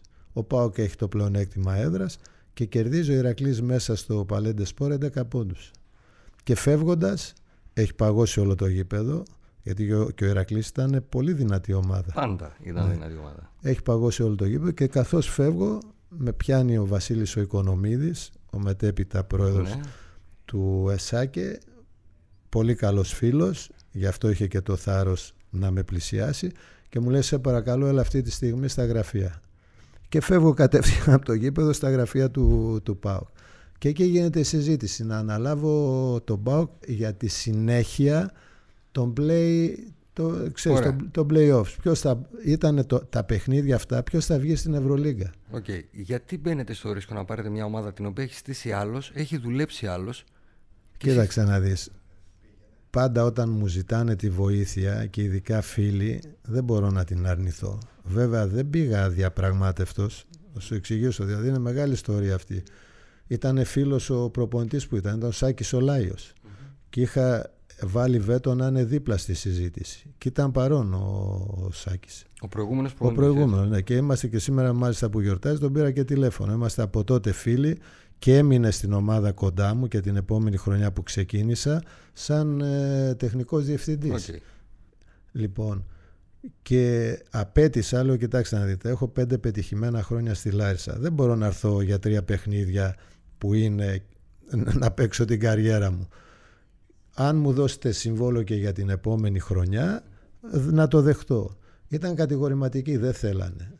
Μου, μου είπαν ότι ο στόχος τους ήταν να πάρουν ένα προπονητή του, ή ο Μάλκοβιτς ή ο Ιφκοβιτς θα παίρναν μεγάλο προπονητή. Και εγώ το βάλα σαν όρο ότι ναι, δεν θα μείνω αν έρθει ένας από αυτούς προπονητής. Κάτι που το δεχτήκανε. Παίξαμε τα παιχνίδια, ήμουν πολύ άτυχος γιατί το γήπεδο είχε τιμωρηθεί του ΠΑΟΚ. Πάμε το πρώτο παιχνίδι. Τώρα μιλάμε Σάββατο, παίρνω τις κασέτες και Δευτέρα παίζαμε στο Ιβανόφιο και κερδίζουμε στο Ιβανόφιο 7 πόντους. Τι προλαβαίνει να αλλάξει προπονητής, αυτό θέλω να καταλάβω. Τι Κοίταξε, κάνετε, έκα, έκανα, όχι, όχι. Έκανα πρώτα κατηδίαν συζήτηση στο ξενοδοχείο πάνω στο Φιλίππιο με έναν ένα ξεχωριστά τους παίκτες. Την ομάδα φυσικά και τα παιδιά τους. Περισσότερους τους ήξερα οπτικά. Δεν είχα παίξει μαζί τους ή δεν τους είχα προπονήσει. Αν είσαι μέσα στο χώρο, το πρώτο που πρέπει να κάνεις, πρέπει να γνωρίσεις τα πρόσωπα και πρέπει να ξέρεις να τα κερδίζεις. Και ποιο είναι το πιο σημαντικό Γιάννη, είναι η πρώτη επαφή. Δεν θα σου δοθεί η δεύτερη ευκαιρία της πρώτης επαφής. Αν εκεί δεν το πείσει, έχεις χάσει το παιχνίδι. Άρα μιλάτε για ψυχολογία, και σεβασμό. Ναι. Ένα αυτό, ψυχολογία και λοιπόν και μετά είναι το αγωνιστικό κομμάτι είδα πως παίζει ο Ηρακλής είχε ένα παίκτη που έπρεπε να το σκοτώσουμε ήταν ο Βόλτερ Μπέρι και όντως το πρώτο παιχνίδι τον εξουδετερώσαμε και κερδίσαμε. Τώρα στο δεύτερο τι να σου πω παίξαμε στη Νεάπολη αντί στο Παλές. Στο Παλές θα ήταν τελείως διαφορετικά θέλει 22 δευτερόλεπτα και κερδίζουμε τρεις πόντους και δεν πρέπει να κάνουμε επίθεση και βιάζεται ο Μπάνε και κάνει επίθεση. Κερδίζει, πρόσεξε να δεις πως είναι η τύχη καμιά φορά. Κερδίζει το πέμπτο φάλ του Κακιούση, πολύ καλός παίκτης. Βγαίνει έξω ο Κακιούσης. Και βάζει ο Σούμποτιτς που είναι προπονητής τον Άρη το Χολόπουλο, τον οποίο έχει τιμωρήσει γιατί δεν παίζει Και έχουν μια διαφορά και τον έχει στον πάγκο. Και το βάζει μέσα. Αν δεν έβγαινε ο Κακιούσης, δεν θα μπαίνει αυτός. Και μου Έχουμε δύο βολές τώρα, κερδίζουμε τρεις πόντους 22 δευτερόλεπτα. Βάζει τον έναν στη μία γωνία το Χολόπουλο και από την άλλη βάζει το Θόδωρο τον Αστεριάδη. Εγώ το υποψιάζομαι τι θέλει να κάνει και γνωρίζοντας το Σντόβς τι λέω, φωνάζω τον Κόρφα και του λέω Τζον πες τον Μπάνε να πέσει κατευθείαν στον ε, Σντόβς να μην πάρει την μπάλα γιατί ξέρω θα κάνει γρήγορη επίθεση να μην την πετάξει και εσύ πάρε τον ε, Αστεριάδη. Περπατάει, υπάρχει στο βίντεο αυτά που σου λέω, μπορείς να δεις αν πας Περπατάει ο Κόρφας, φτάνει λίγο πιο πίσω από τον Μπάνε και ο Μπάνε βάζει την πρώτη βολή. Και δεν λέει τίποτε, βάζει και τη δεύτερη. Γίνεται η πρώτη πάσα και τρέχει ο Σντόβς και πετάει την μπάλα στη γωνία. Ο Μπάνε τρέχει να τον προλάβει, δεν τον προλαβαίνει, πηδάει, σουτάρει και βάζει το πρώτο τρίποντο. Πάλι είμαστε ένα καλάθι επάνω. Και τρέχει ο Σάβιτς χωρίς λόγο, χωρίς λόγο και παίρνει την μπάλα να κάνει μακρινή πάσα υποτίθεται στον μπάνε. Την κλέβει ο Σντόβς, κάνει μπάσιμο, πετάει στην άλλη γωνία και, βάζει, και μπαίνει. Και χάνουμε αυτό το παιχνίδι. Νόμισα Γιάννη ότι έπεσε και με πλάκωσε το γήπεδο τόσο πολύ. Λέω, δεν, ξεσυγίναν όλα τόσο γρήγορα. Λοιπόν, και χάσαμε και το τρίτο παιχνίδι στην παράταση με στο Ιβανόφιο και μείναμε. Γυρίζοντας τώρα στο ξενοδοχείο, ήταν μαζεμένοι όλοι με φωνάζουν. Εγώ έδωσα τα διαπιστευτήρια και, και σε αυτά τα δύο παιχνίδια, τα τρία είδανε ποιος είμαι. Κατεβαίνω και ήταν μαζεμένοι όλοι. Ο Λάκης ο οικονομής, εξαιρετικός παράγοντας, που όπως και πολλούς άλλους, Παναγιώτη Φασούλα και άλλους, ο κόσμος τους, του ΠΑΟΚ τεχνιέντος τους έχει αδικήσει από κάποιους άλλους. Γιατί εγώ ξέρω όλη την ιστορία των ανθρώπων αυτών. Με φωνάζει κάτω, ήταν και ο Μπράβος ο Κώστας και άλλοι παράγοντες, ο Παπαδόπουλος κτλ. Κατεβαίνω, εγώ ήμουνα δηλαδή τόσο σκασμένος που λέω σας αγαπώ πολύ, δεν έχετε καμία υποχρέωση απέναντί μου, μπορείτε να διαλέξετε όποιο προπονητή θέλετε. Σας αγαπώ, για χαρά και έφυγα. Αυτός είναι ο Αλεξανδρής και επειδή ξέρανε να τιμούν ανθρώπους που φοράνε παντελόνια, με φωνάξανε και έκανα συμβόλαιο για την επόμενη χρονιά. Ωραία, η επόμενη χρονιά είναι Η που... επόμενη χρονιά που ξεκινάω στον ΠΑΟΚ, προετοιμασία μέχρι την Πέμπτη, Σάββατο παίζουμε με τον Ολυμπιακό, Τετάρτη γίνεται η ανατροπή, ανατρέπουν το like τον Οικονομίδη και αναλαμβάνει η Τετρανδρία. Ο Πανελούδης, ο Αλεξόπουλος, ο Βεζιρτζής και ο Οικονομίδης. Και με διώχνουν. Παρασκευή πάει ο Μπούλης, ο Κιμουρζόγλου, εξαιρετικός προπονητής και φίλος και Σάββατο κερδίζουν εκτός έδρας στον Ολυμπιακό. Ωραία. Για έναν προπονητή που έχει κάνει όλη τη χρονιά του πλάνο ότι θα είμαι σε μια ομάδα, θα πληρώνομαι έτσι και έτσι. Γιατί γίνεται συχνά στην Ελλάδα. Ναι. Δεν είναι τρελή ανατροπή στη ζωή του να φεύγει. Όχι, έχω συνηθίσει. Ναι, λέει, λέει, λέει ο κανονισμός που, που λέμε οι προπονητές ταυτόχρονα με την υπογραφή που υπογράφεις για το σύμβολό σου υπογράφεις και την απόλυσή σου. Έτσι, έτσι. Πρέπει, πρέπει να συμβιβαστείς με αυτό. Αν δεν συμβιβαστείς κάνεις λάθος. Τέλειο. Τέλειο αυτό που είπατε. Ε, να πάμε στον Απόλλωνα ή και εκεί κάνω λάθος. Πήρατε μια ομάδα η οποία δεν είχε τα, πάρ, τα φόντα και τον πήρατε τελικό κυπέλο ναι, απέναντι στο... Στον Απόλλωνα και αν δεν έφευγα Γιάννη θα είχα κάνει... Ομαδάρα, ε. ε ομαδάρα. Ήταν ομαδάρα τη δεύτερη χρονιά. Δεν μπορούσαμε να χάσουμε από κανένα. Δεν είναι μόνο ότι χάσαμε στον τελικό με σφαγή. με ένα καλάθι, ναι. Με ένα καλάθι, με σφαγή. Δηλαδή είχε ματώσει όλο το γήπεδο. Μου βγάλαν όλους τους παίκτες. Δηλαδή, παίζατε σκληρή άμυνα. Εγώ το μάτσο θυμάμαι. Όχι, παίζαμε πολύ καλό μπάσκετ. Είχα ομαδάρα. Ε, παίζατε ομαδάρα, ναι. Είχα ομαδάρα τότε. Ένα και ένα τα παιδιά ήταν.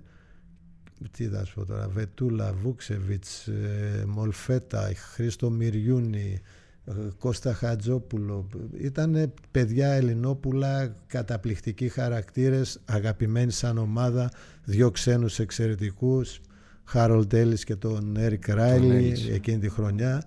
Να σκεφτείς ότι και στα play-offs πάλι έτσι χάσαμε από τον Ολυμπιακό 2-1. Και βγήκατε Ευρώπη έτσι. Είχαμε βγει Ευρώπη ούτως ή άλλως, αλλά με σφαγή. Ε, Ολυμπιακό, η σφαγή, όταν σου λέω σφαγή, όταν ναι, λέμε σφαγή πρέπει να χάσεις. Είναι Αυτό στο παιχνίδι. Δεν με πείραζε γιατί έλεγα ακόμη δεν ήμασταν έτοιμοι για πρωτάθλημα. Τους το έλεγα και τους πατρινούς τότε.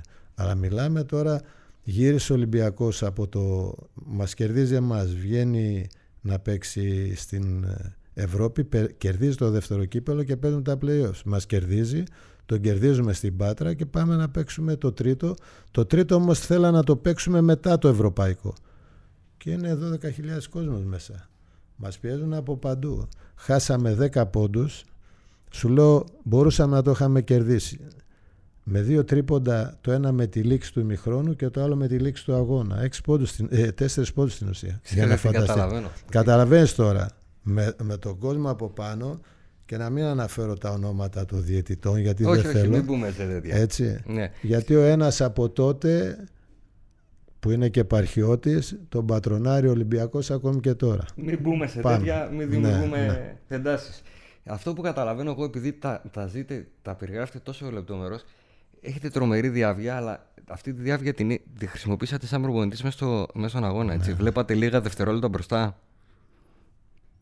Θα σου πω κάτι. Κάποτε ένας παίκτης θυμάμαι, Γιούλης ο Μαϊμάνης. Ήμασταν στη Λάρισα τότε Α2, τον είχα πάρει από τα Τρίκαλα και ερχόταν μετά και μου ρε να σε ρωτήσω κάτι. Πώς ξέρεις το παιχνίδι τι θα, θα συμβεί μετά από 10 λεπτά. Ε, του λέω έτσι είναι η εμπειρία. Ε, θα σταθώ όμως σε μία ατάκα από έναν άνθρωπο που ξέρεις τώρα και ειδικά όταν είναι ξένος, ξένος και έχω πολύ καλά έτσι πολύ καλές συστατικές επιστολές από ξένους προπονητές γιατί με αντιμετώπιζαν. ήταν ο, ο Βλάντο Τζούροβιτς, τον οποίο δεν γνώριζα ποτέ, δηλαδή εκτός από το... Για τον, τον, τον αγώνα, ναι. Πριν από τον αγώνα. Και στους πανευρωπαϊκούς που είχαν γίνει στο Βελιγράδι κάποια στιγμή πριν από χρόνια, δεν θυμάμαι πότε, είχαν πάει και πολύ Θεσσαλονίκη και έτσι. Και σε μια ομίγυρη τους έπιασε πώς βρεθήκαν σε ένα χώρο όλοι μαζί και τους λέει τι γίνεται ρε εκείνος ο Αλεξάνδρης; Ακόμη είναι έτσι; Ο Πούστης λέει δεν άφηνε το παιχνίδι μέχρι το τελευταίο δευτερόλεπτο. Και ήταν τιμητικό αυτό που είπε για μένα. Εγώ πραγματικά μέχρι να, να έπεφτε η μπάλα κάτω και να σφύριζε ο διαιτητής δεν άφηνα το παιχνίδι. Είτε έχανα είτε κέρδιζα έπρεπε μέχρι την τελευταία φάση. Και αυτό ήταν ένα από τα χαρακτηριστικά μου. Συν το γεγονός ότι ο Πάγκος θέλει καλά αντανακλαστικά αυτό που λέω. Μπορεί να είσαι καλός προπονητής, να γυμνάζεις μια ομάδα, να την ετοιμάζεις, να έχεις την τακτική σου και να πας στο παιχνίδι και να μην ξέρεις να αντιδράσεις όταν ο άλλος προπονητή... Προσαρμοστικότητα. Αντίδραση. Αντανακλαστικά. Βλέπεις και αντιδράσεις. Αυτό. Εμένα αυτό που με ενοχλεί σε κάποιους προπονητές είναι οι αιμονές. Δηλαδή, βλέπεις ότι το παιχνίδι δυστυχώς σήμερα δεν κυλάει έτσι όπως το έστησες. Άλλαξε το. Ε, ναι, αυτό, αυτό, είναι που με ενοχλεί. Αυτό, αυτό λέω. Δηλαδή, αυτό λέω Έχω στο μυαλό μου χαρακτηριστικούς προπονητές, αλλά δεν χρειάζεται. Δεν πειράζει. Πάμε σε θαύματα. Να συνεχίσουμε με τα θαύματα. Πάμε Μαρούσι. Τι ομαδάρα έχει γίνει το Μαρούσι. Έτσι. Σηκώνεται το κύπελο Σαπόρτα. Δεν το προλάβανε περισσότερο το Σαπόρτα. Έτσι. Ξέρεις για, για πολλούς. Λέμε κύπελο Σαπόρτα ήταν το δεύτερο τη τάξη. Εντάξει, το σημερινό με, ναι, ναι, όχι Κόρατς, ε, Eurocup. Ε, Eurocup. Ναι. Με τα σημερινά δεδομένα η ομάδα θα παίζει Ευρωλίγκα. Όποιος κατακτά αυτό ναι, παίζει, την επόμενη, ναι, παίζει Ευρω...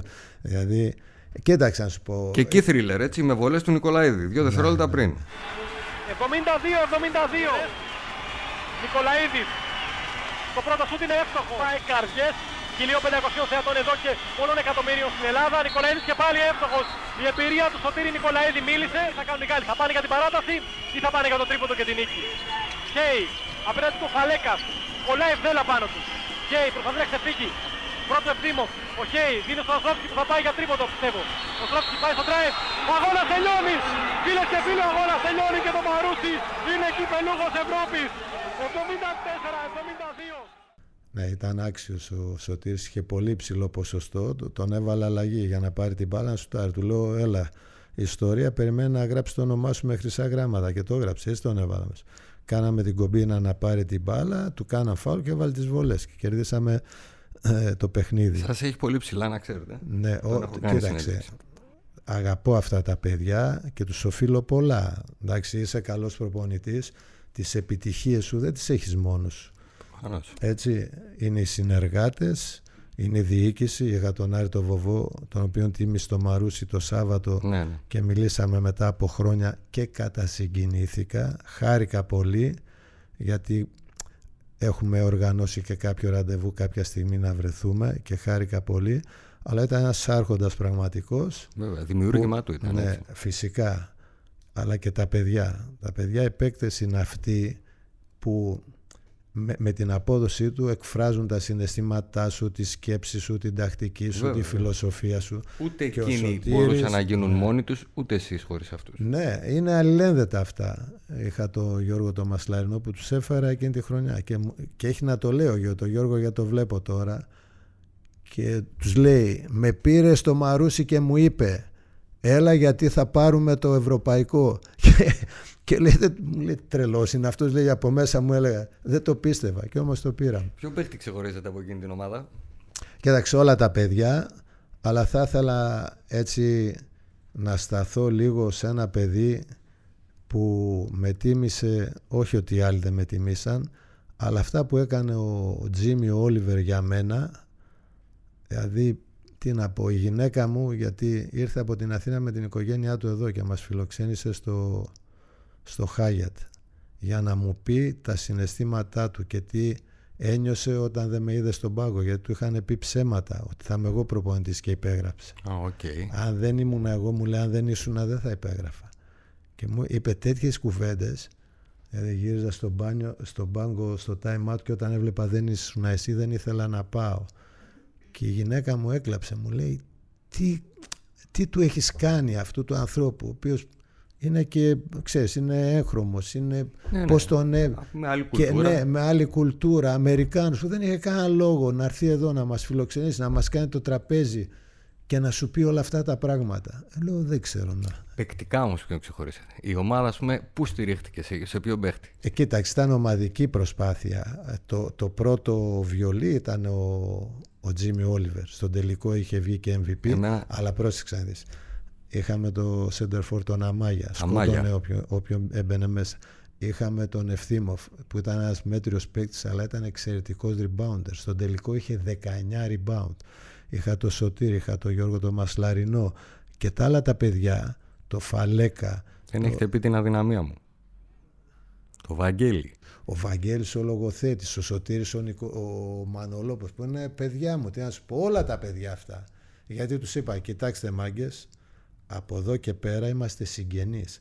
Αυτή η επιτυχία, ναι έτσι, αυτή η επιτυχία θα μας συνδέει σε όλη μας τη ζωή. Όταν θα γίνεται αναφορά στο Μαρούσι, στην επιτυχία αυτή είμαστε όλοι και η βοηθή μου, ο Νίκος Λινάρδος.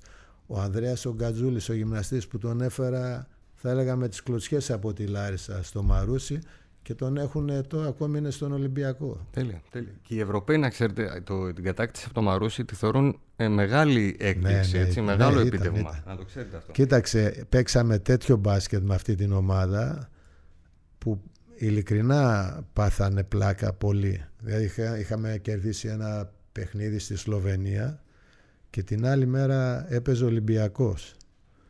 Και είχαν ε, σημείο αναφοράς γιατί πήρε ένας δημοσιογράφος στο Σωτήρι το Μανολόπουλο τότε και τι μπάσκετ παίξατε. Είχαμε βάλει 110 πόντους μέσα στη Σλοβενία. Μια πολύ καλή ομάδα.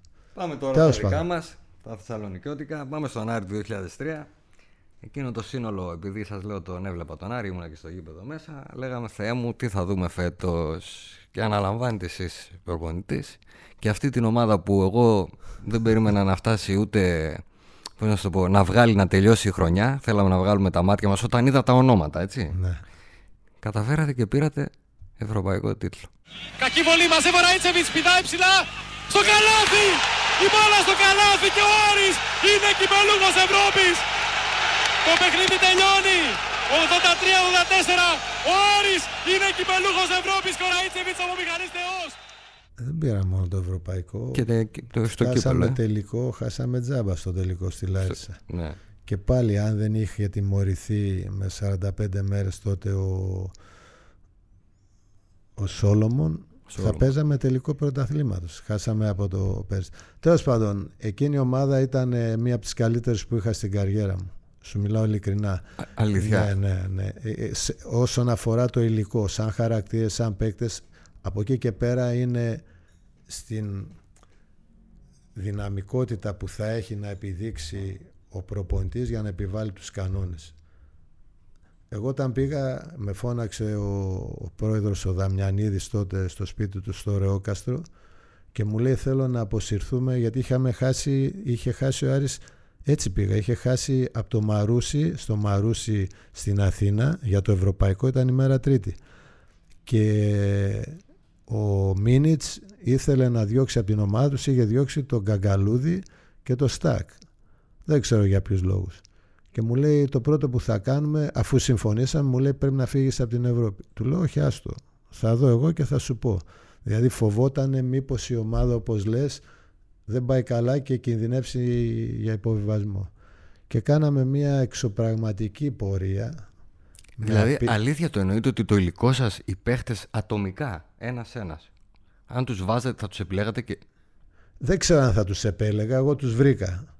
Ξέρεις, με ό,τι υλικό έχεις, με αυτό πρέπει να δουλέψεις. Καλά, είστε άνθρωπος ειδικών Ναι. αποστολών. Εμένα με εκείνο που μου είχε κάνει εντύπωση στην πρώτη προπόνηση, γιατί φώναξα το Γιάννη το Λάπα, τον οποίο εγώ τον έβαλα από Ναι. 15 χρονών στο γυμναστικό και τον είχα σε τέσσερις ομάδες.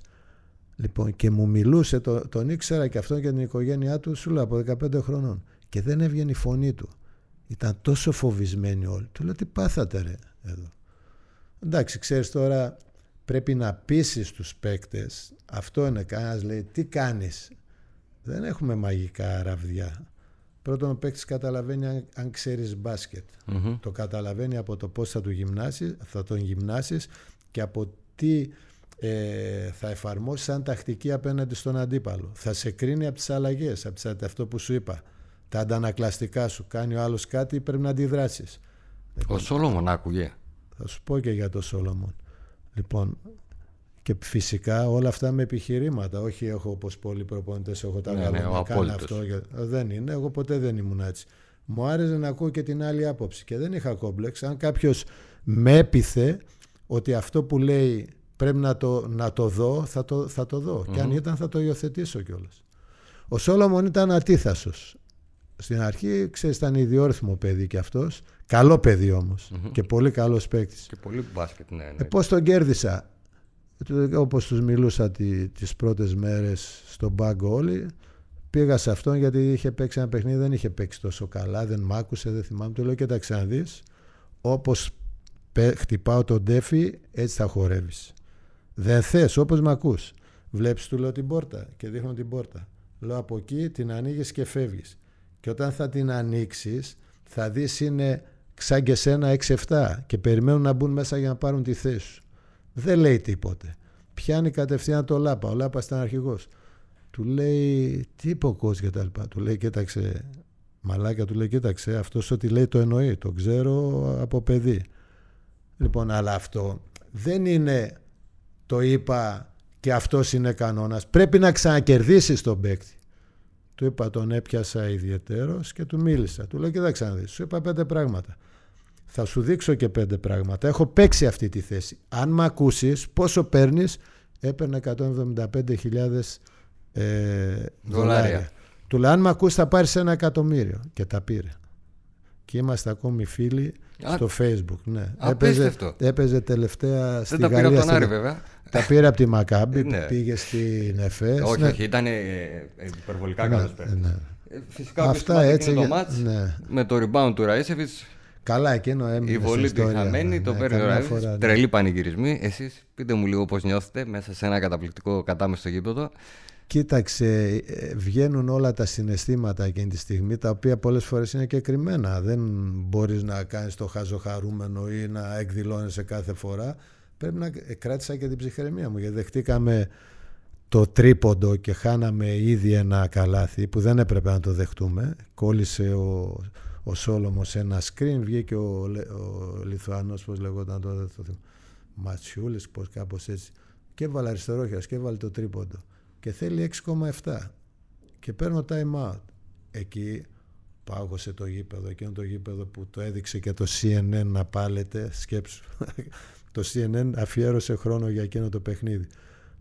Ήρεμος εγώ γύρω λέω, μη στεναχωριέστε, έχουμε ένα ημίχρονο ακόμη. Αυτή ήταν η ατάκα. Πετάει τον Καγκαλούση, ο οποίος ήταν έτσι. Τι ένα μικρό ρεκόρ 6 δευτερόλεπτα θέλει.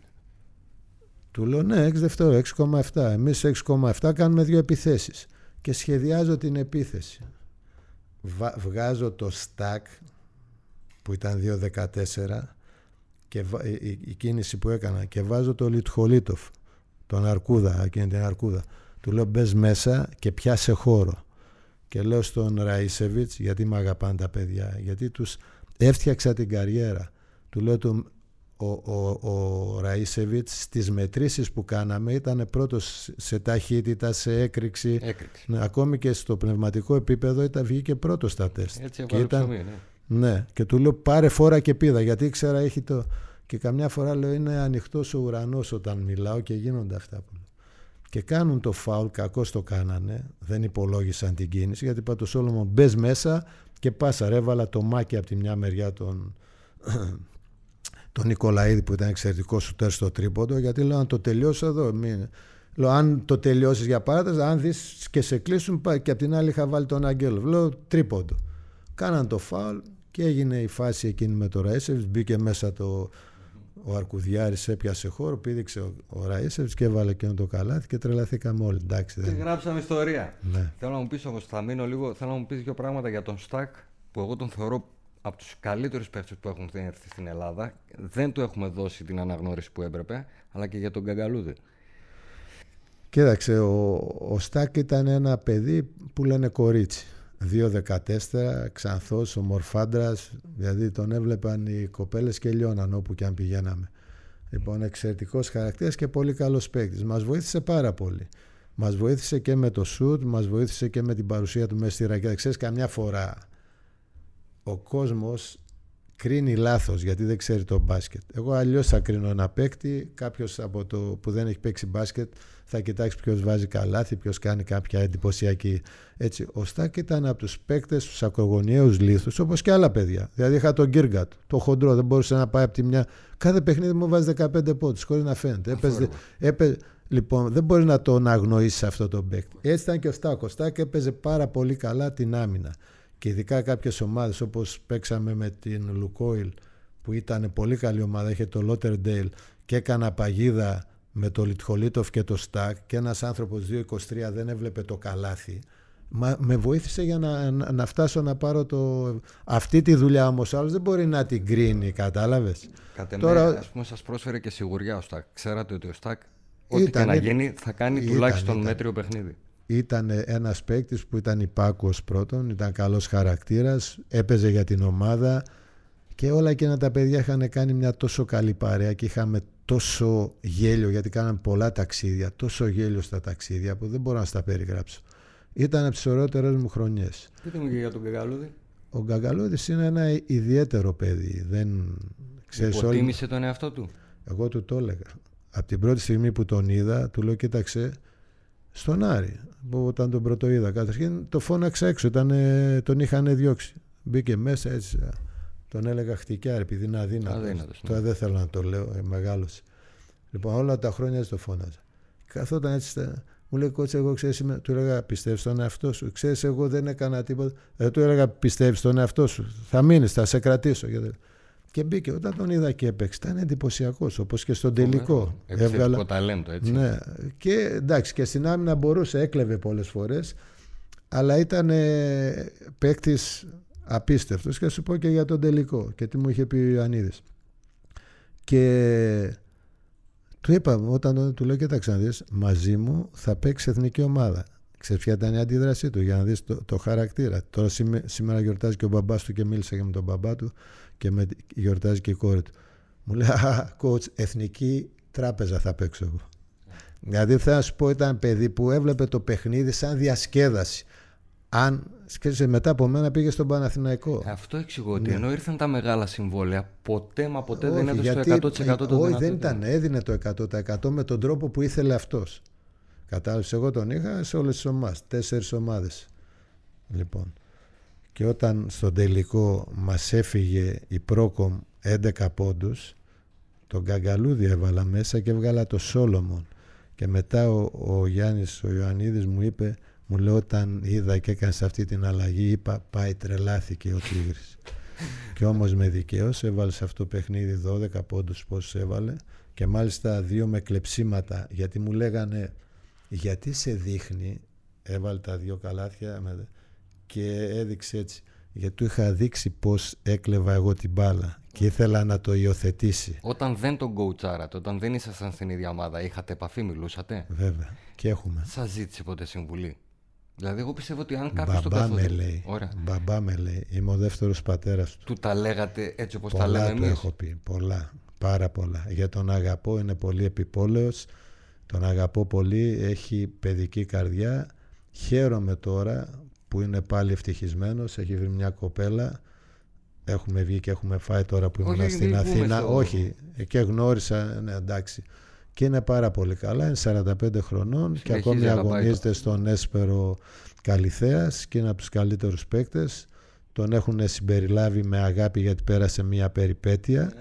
Και χαίρομαι πάρα πολύ που έχει βρει τις ισορροπίες του. Είχατε το, στον ΠΑΟΚ, είχατε συνεργάτες στο Σφερόπουλο που τώρα είναι προπονητής ε, στον Ερυθρό Αστέρα έτσι, σε top level και τον Μπρέλεβιτς. Πείτε μου όμως δύο λόγια για αυτό. Πώς ήταν σαν συνεργάτες στο προπονητικό τμήμα. Βλέπατε από τότε ότι ο Σφερόπουλος θα κάνει την καριέρα που έκανε; Ήταν εντυπωσιακός ο Γιάννης.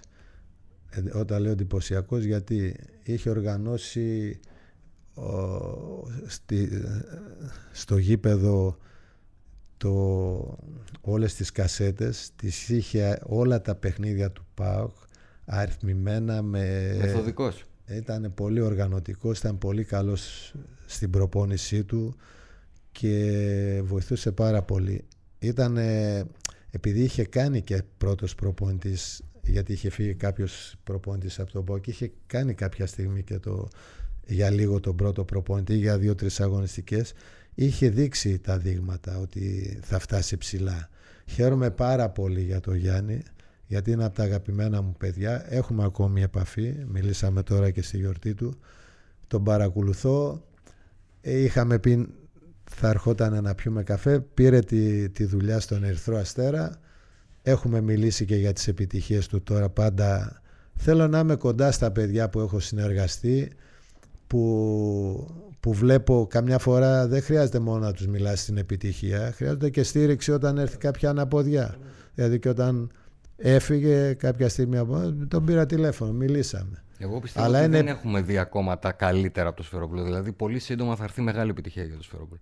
Κοίταξε, η πορεία του Ερυθρού Αστέρα αυτό δείχνει. Δηλαδή, πήρε μια ομάδα που ήταν ένα, ένας εξίσου μεγάλος προπόνητης εκεί, ο Ιβάνοβιτς, προβληματική με άσχημα αποτελέσματα και τη μεταμόρφωση. Είδες, έκανε εκτός έδρες νίκες, mm-hmm. Παραμένει ασταθής βέβαια. Εντάξει, δεν μπορείς να τα διορθώσεις όλα και είναι και αυτό που είπες. Καμιά φορά, αν δεν κάνεις και παίκτες που θες εσύ, επιλογή, που να ταιριάζουν με αυτό που διδάσκεις, με αυτό που θέλεις, είναι δύσκολο να προσαρμόζεις παίκτες που παίζουν διαφορετικά σε αυτό που θες εσύ. Βλέπεις και ο Γιώργος ο Μπαρτζόκας τα κατάφερε γιατί και με μικρό budget είχε τους παίκτες που ήθελε, έδιωχνε αυτούς που δεν ταιριάζαν, έπαιρνε αυτούς που διάλεγε και ταιριάζουν σε αυτό που πιστεύει και θέλει να παίξει και έτσι έρχονται οι επιτυχίες. Ωραία.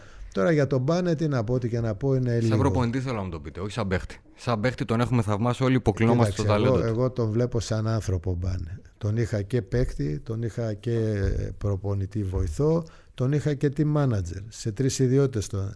Ένα εξαιρετικός χαρακτήρας. Ξέρει πολύ μπάσκετ. Ξέρεις τώρα, δεν σημαίνει ότι όποιος ξέρει πολύ μπάσκετ μπορεί να κάνει και τον προπονητή. Όχι. Χρειάζονται και άλλα στοιχεία. Να έχεις υπομονή, να έχεις θέληση, να, ξέρω εγώ, να, να είσαι και τσαμπουκάς, να μαλώνεις, να αντέχεις το ξεφώνητο γιατί κάθε, κάθε άνθρωπος που βλέπει ένα σπορ νομίζει ότι το γνωρίζει κιόλας. Ε, το έλεγα από παλιά.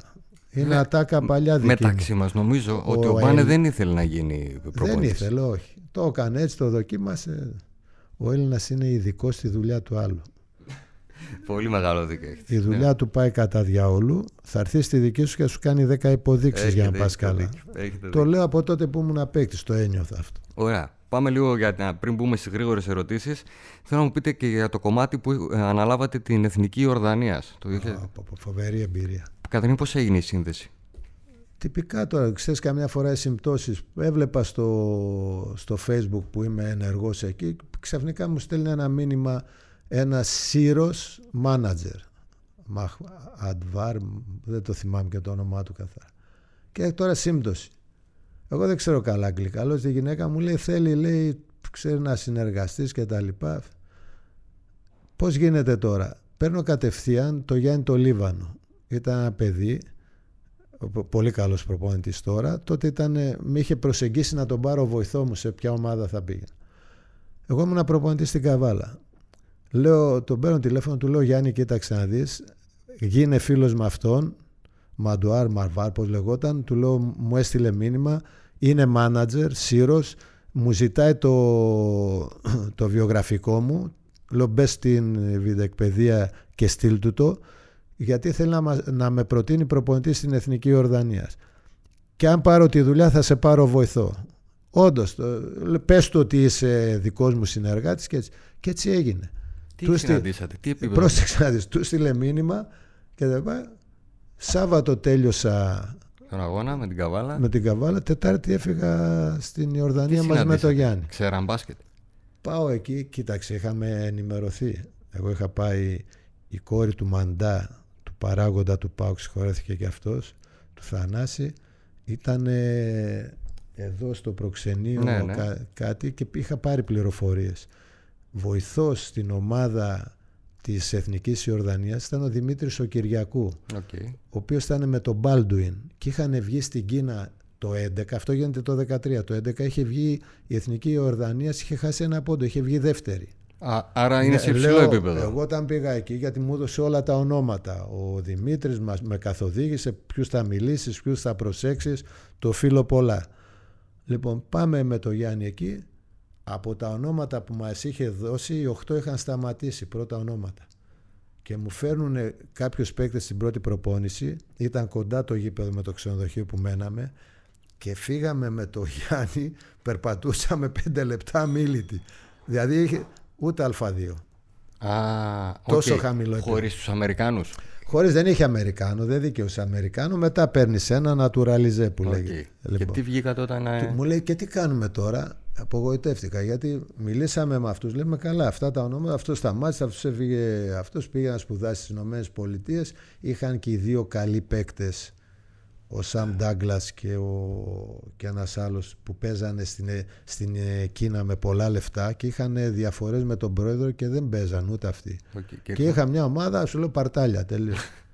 Όταν σου λέω έτσι, ε, λέω τι θα κάνω; Μου λέει τι θα κάνουμε; Του λέω κοιτάξτε, ή θα κάνουμε τουρισμό ή θα κάτσουμε να δουλέψουμε. Εγώ διαλέγω το δεύτερο του. λέω. Και τρεις μήνες δεν το έχω ξανασυναντήσει στη ζωή μου αυτό. Τους έφερα στο Καρπενήσι προετοιμασία. Παθάνε σοκ και εκεί. Κάθε μέρα, ας ήταν μια μέρα να παραπονεθεί, ένας να πει Είμαι κουρασμένος, έχω τράβημα κτλ. Τρεις μήνες πήγαμε φιλικά στην Κωνσταντινούπολη, πήγαμε στην Ταϊβάν φιλικά, στην Κίνα φιλικά και πάμε στους Πανασιατικούς. Χάσαμε τέσσερις πόντους από την. Πρόσεξε να δεις, αν κερδίζαμε έστω την Κορέα, χάσαμε τέσσερις πόντους. Και έξι πόντους από τις Φιλιππίνες με 22.000 κόσμο μες στο γήπεδο. Ναι, οι Εκεί, Φιλιππίνες αγαπάνε τον μπάσκετ. ναι, εκεί στο, στο ίδιο γήπεδο έγινε εκείνη τη χρονιά το ενακτήριο παιχνίδι του, του NBA. Ε, Όχι το αγαπάν, το λατρεύουν. Ένα από τα δύο αν είχα κερδίσει θα πήγαινα στο παγκόσμιο. Θα έπαιζα αντίπαλος με την Ελλάδα. Λοιπόν, αλλά ήταν από τις ορότερες εμπειρίες που είχα. Έκανα φιλίες απίστευτες και σκέψου τώρα ρε Γιάννη. Μετά από 10 χρόνια με καλέσαν το καλοκαίρι εμένα και τον Γιάννη το Λίβανο. Πήγαμε όλα τα έξοδα πληρωμένα δεν, δεν ήθελα να πάρω ούτε ένα ευρώ και γύμνασα την ΚΑΠΑ 16 και την ΚΑΠΑ 18 για να προετοιμαστούν για τους αγώνες μαζί με τον Γιάννη. Τέλειο. Ναι, Η θέλω αναγνώριση να σου είναι πω πολύ σπουδαίο πράγμα. σ- και τα δώρα που πήραμε, ξέρω, με ναι, τους ναι. ανθρώπους που είδα, δεν ξέρω, δεν είμαστε και φίλοι στο, στο facebook γιατί τα ποστάρω πολλές φορές. Λοιπόν, ποιον τίτλο χαρήκατε πιο πολύ; Χωρίς έτσι ενδιασμό, το πρώτο πρωτάθλημα που πήρα το 1979 με τον Άρη. Σαν παίχτης. Σαν παίχτης. Εννοείται. Τι ομάδα είναι ο Βαγγέλης Αλεξανδρής, το Ε, απαντήσατε. αυτό είναι γνωστό. Ναι. Πανελληνίος. Είμαι Αριανός από τα γενοφάσκια μου. Γι' αυτό και αγωνίστηκα εκεί. Γιατί αν κοιτούσα άλλα πράγματα θα έπαιζα αλλού. Ωραία. Ε, ο παίχτης που δεν υπάκουε τίποτα στις εντολές σας, δηλαδή που σας αγανάκτησε. Τώρα δεν θυμάμαι το όνομά του. Ήταν ένας παίκτης που είχα στην Ολύμπια. Ξενός. Ξένος, ναι. Και τον έδιωξα. Έτσι ατίθασο που να θυμάστε όνομα. Δεν το θυμάμαι. Να δεις που λεγόταν. Δεν το θυμάμαι το όνομα. Ξέρεις, ταιριάζει με το Eric Riley που είχα, που έπαιζε στην Πάτρα. Είναι κάπως παραπλήσιο. Ήταν επαγγελματίας, έπαιζε, είχε παίξει στο Portland. Ήταν κοντός, ήταν διάολος α- αλυταράς. Έπαιξα μπουνιές με αυτόν. Μας χωρίσανε οι παίκτες. Α, στην προπόνηση, Ναι, ε. ναι. Στην προπόνηση ήταν και τον έδιωξα. Ωραία. Ο Και πιο μάλιστα τεμπέλης... μου είχαν πει είχε ένα αεροβόλο και περίμενε να με βρει στην πλατεία. Α, να με- μάλιστα. Ναι. Ωραία. Ο πιο τεμπέλης στην προπόνηση; Ε, κοίταξε, δεν είχατε τεμπέληδες παίκτες. Όχι, δεν θέλω να δώσω αυτή τη μορφή σε κανένα. Κάποιοι είναι φυγόπονοι, αλλά είναι καλοί παίκτες, αλλά δεν θυμάμαι κανένα. Όχι. Γιατί δεν μπορούσε κιόλας μαζί μου κάποιος να μην δεν βλέπει. Αντίθετα, ο πιο εργατικός που ερχόταν πρώτος και φεύγει τελευταίος. Ε, Είχα πολλ, πο, πολλούς τέτοιους, πάρα πολλούς. Έναν θέλω να μου Είπες πείτε. εσύ, ε, Βαγγέλης ο λογοθέτης. Ναι, ε. Ε, ναι. Δηλαδή, Από πιο μεγάλο όνομα έτσι που λέγατε είναι και μεγάλο όνομα και δουλεύει και τόσο πολύ. Ποιος τώρα ξέρεις, αυτές τις ερωτήσεις έπρεπε να μου τις δώσεις. Γι' αυτό το λέμε όμως. Αυτές, γιατί δεν ξέρεις τώρα, όταν έχουν περάσει 500 παιδιά από τα χέρια σου, δεν μπορείς να. Α, να σου πω ένα παιδί έτσι που παίζει τώρα στον Πάο, ο Τσαϊρέλης. Αυτό τον πήρα 19 χρονών και πρωτόπαιξε μαζί μου στην Α1, στη Λάρισα. Ερχόταν μια ώρα πιο μπροστά και ξεκινούσε με τα λάστιχα στην προπόνηση και μετά έμπαινε μέσα και έκανε αυτε, αυτές τις κινήσεις που κάνει τώρα και σε αυτή την ηλικία και τους βάζει τις έκανε πώς να σου πω 100 φορές την κάθε μία Την προσποίηση λέτε. ναι την προσποίηση και το αυτό το χου και του έλεγα γιατί δεν κάνεις τόσο πολύ ώρα αυτό; Με αυτό θα βγάλεις το ψωμί σου αυτό πόσες φορές θα το κάνεις στο παιχνίδι; Κι όμως, και όμως είδατε. με αυτό βγάλεις παίζει το ψωμί. δηλαδή με έχει διαψεύσει Ε, βέβαια. και χαίρομαι Τίμιος. για τον Μιχάλη Τίμιος Τίμιος, παίκτης. ναι. Καλύτερος ξένος που έχετε κοουτσάρει; Ε, τώρα τι να πω τώρα. Εντάξει, θα μείνω στον, ε, σου είπα, στον Τζίμι Όλιβερ. Ωραία. Καλύτερος Έλληνας που έχετε κοουτσάρει. Από τους καλύτερους θα πω γιατί ήταν πολλοί. Θα πω το Χρήστο το Μυριούνι. Ε, αδυναμία μου. Τον έχω καλέσει για την εκπομπή. Είπε αρχικά ναι και μετά. Τέλος πάντων, λίγο ιδιόρυθμος χαρακτήρας, αλλά καταπληκτικός παίχτη. Ε, μαζί μου έπαιξε εθνική ομάδα. Τον είχα στην Πάτρα, τον είχα και στο Πολύ ιδιαίτερος. Ηράκλειο. Ιδιαίτερο παιδί. Ξέρεις, μου, έλεγε, πώς, μου έλεγαν όλοι πώς τα καταφέρνεις με όλους αυτούς τους τρελούς γιατί είχα παιδιά. Και όμως εμένα αυτοί οι παίκτες μου άρεσαν. Ωραία. Γιατί αυτούς τους παίκτες πρέπει σου είπα να τους πείσεις Πρόκληση. με επιχειρήματα. Είναι πρόκληση. Είναι τρελή. το άλλος που του λες ναι, και ε, είναι υπάκο, εντάξει, θα το κάνει. Ωραία. Ποιο προπονητή όταν το συναντούσατε σαν αντίπαλο τον θαυμάζατε; Δηλαδή τον βλέπατε και λέγατε ναι, Κοίταξε, άξιος όλο- αντίπαλος. Κοίταξε, ήταν ε, αυτοί ειδικά ο Μπράντοβιτς και ο Ιφκοβιτς ήταν η αδυναμία μου. Ήθελα πολύ να τους κερδίσω. Ήταν ε, και καλοί προπονητές και ξέρεις, ένα προπονητή. Εγώ, πα- και ήταν και άλλοι προπονητές, δεν ήταν μόνο αυτοί. Που βλέπεις τις αντιδράσεις. Καταλαβαίνεις ότι τι πας να κάνεις, σε καταλαβαίνουν, Βέβαια. αντιδρούν. Ειδικά ο Κατάλαβα. Βράδοβιτς να διαβάζει το παιχνίδι είναι καταπληκτικός. Τελευταία δευτερόλεπτα, σε ποιον δίνετε από αυτούς που έχετε κοουτσάρει την μπάλα για να σουτάρει, να μπει το τελευταίο τρίποντο; Από όλους αυτούς που έχετε κοουτσάρει. Κοίταξε, με τις μετρήσεις που είχα κάνει είχε βγει ο Μπαλογιάννης, το Γιώργο τον Μπαλογιάννη. Killer. Killer. Ναι. Καταπληκτικός σουτέρ. Θέλω τώρα η πιο δύσκολη ερώτηση και η αγαπημένη μου, καλύτερη πεντάδα με παίχτες που έχετε κοουτσάρει. Ω, πού να τους βρω αυτούς. Δεν γίνεται, πάμε. Από το 1 μέχρι το 5 το απαντάνε όλοι. Ναι, Όχι διπλωματικά, έναν σε κάθε θέση. Θα έπρεπε να, να μου κάνεις αυτή την ερώτηση, να μου λες ένα ξένο, ένα λένε Έλληνα. Για να μην μπούμε πέντε ξένοι, Επειδή σα συμπαθώ πάρα πολύ, θα μου κάνετε δύο πεντάδες. δύο πεντάδες.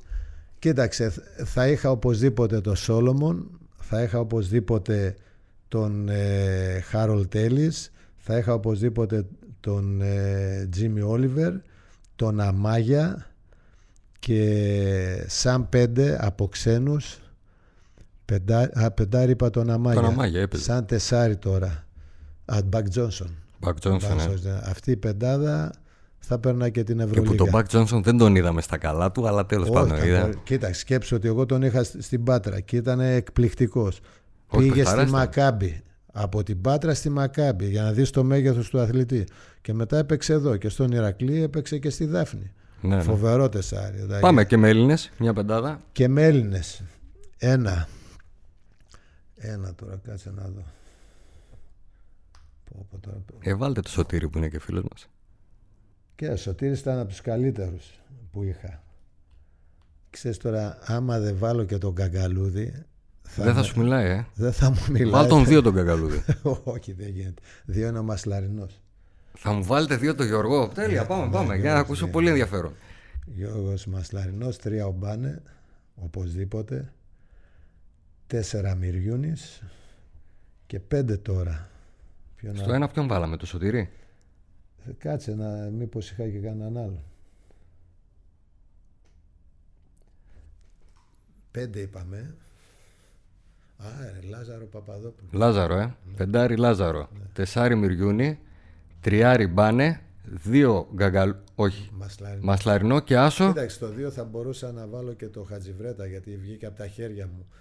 Αλλά όταν τον πήρα στον Ηρακλή από τον Εύωσμο, ήταν, ήταν μαθητευόμενος. Μετά έκανε την καριέρα. του. Ναι, ναι. Ο Μετά Γιώργος ήταν έτοιμος. Ε, θα βάλουμε, θα μοιράσουμε τη θέση με το Σωτήρι και τον Καγκαλούδη. για Σωτήρης να- και, Γιώ- μάλιστα, Ναι, και εντάξει. Γκαγκαλούδης. Τέλεια. Αυτό ήταν. Σας ευχαριστώ πάρα πολύ. Την απόλαυσα ε, τη συνέντευξη. Καταπληκτικός είστε. Έχετε πολλά να πείτε. Ένιωθα ότι λίγο συγκρατούσασταν. ε, μην πείτε κι άλλα. Κοίταξε, όχι να σου πω, αν, αν κάτσω και τα αναλύσω όλα, δεν, μα, Δεν μας θα- φτάνουν, ε, ναι, δύο μέρες. Θέλει, θέλει πολύ χρόνο. Γιατί ό,τι έχω ζήσει, έτσι, έτσι είμαι σαν άνθρωπος, ό,τι ζω, το ζω με, με πολύ έντονο, με πάθος. Μια τελευταία ερώτηση για να κλείσουμε. Νιώσατε ποτέ μέσα στα τόσα χρόνια καριέρας ότι είμαι αδικημένος, δηλαδή σε ποιο κομμάτι; Στους ξένους προπονητές δίναν το τάδε ποσό για budget. Όχι, όχι, όχι. Ποτέ. ποτέ. Όχι. Ούτε τα κοιτούσα αυτά, ούτε με διέφερε. Γι' αυτό και δεν έχω και λεφτά. Αν με διέφερε το οικονομικό, τώρα κάποιος προπονητής και φίλος το είχε σαν στόχο και έλεγε: Εγώ θα γίνω πλούσιος. Και έγινε. Με δεν με διέφερε ποτέ. Εμένα με διέφερε το παιχνίδι. Με διέφερε πάντα να έχω δουλειά για να ζω την οικογένειά μου, αλλά πάντα το παιχνίδι να κερδίζω. Ακόμη και τώρα είμαι σε μια μικρή ομάδα, έτσι είμαι στον Ετώ Φιλίρο. Αν έρθεις και, και δεις πώς δουλεύω μαζί με τον Σταύρο τον Αντεδάκη που, έχει την, που έχουμε την Ακαδημία, εκεί θα, θα πάθει σοκ. Και πόσο ξέρεις και τις εργατόρες που βάζουμε και πόσο πάθος και πόσο μεράκι. Ε, αυτοί οι άνθρωποι λείπουν. Αυτοί που αγαπήσαν ναι, τον μπάσκετ. Ε, ναι. Μα γι' αυτό και έχω υποσχεθεί ότι θα ασχοληθώ πιο ενεργά στις Τέλεια. επόμενες εκλογές. Ευχαριστώ πολύ. Και να εγώ, είστε και εγώ, καλά. γεια. Για να μην χάνετε κανένα επεισόδιο, ακολουθήστε μας στο Spotify, στα Apple και Google Podcasts.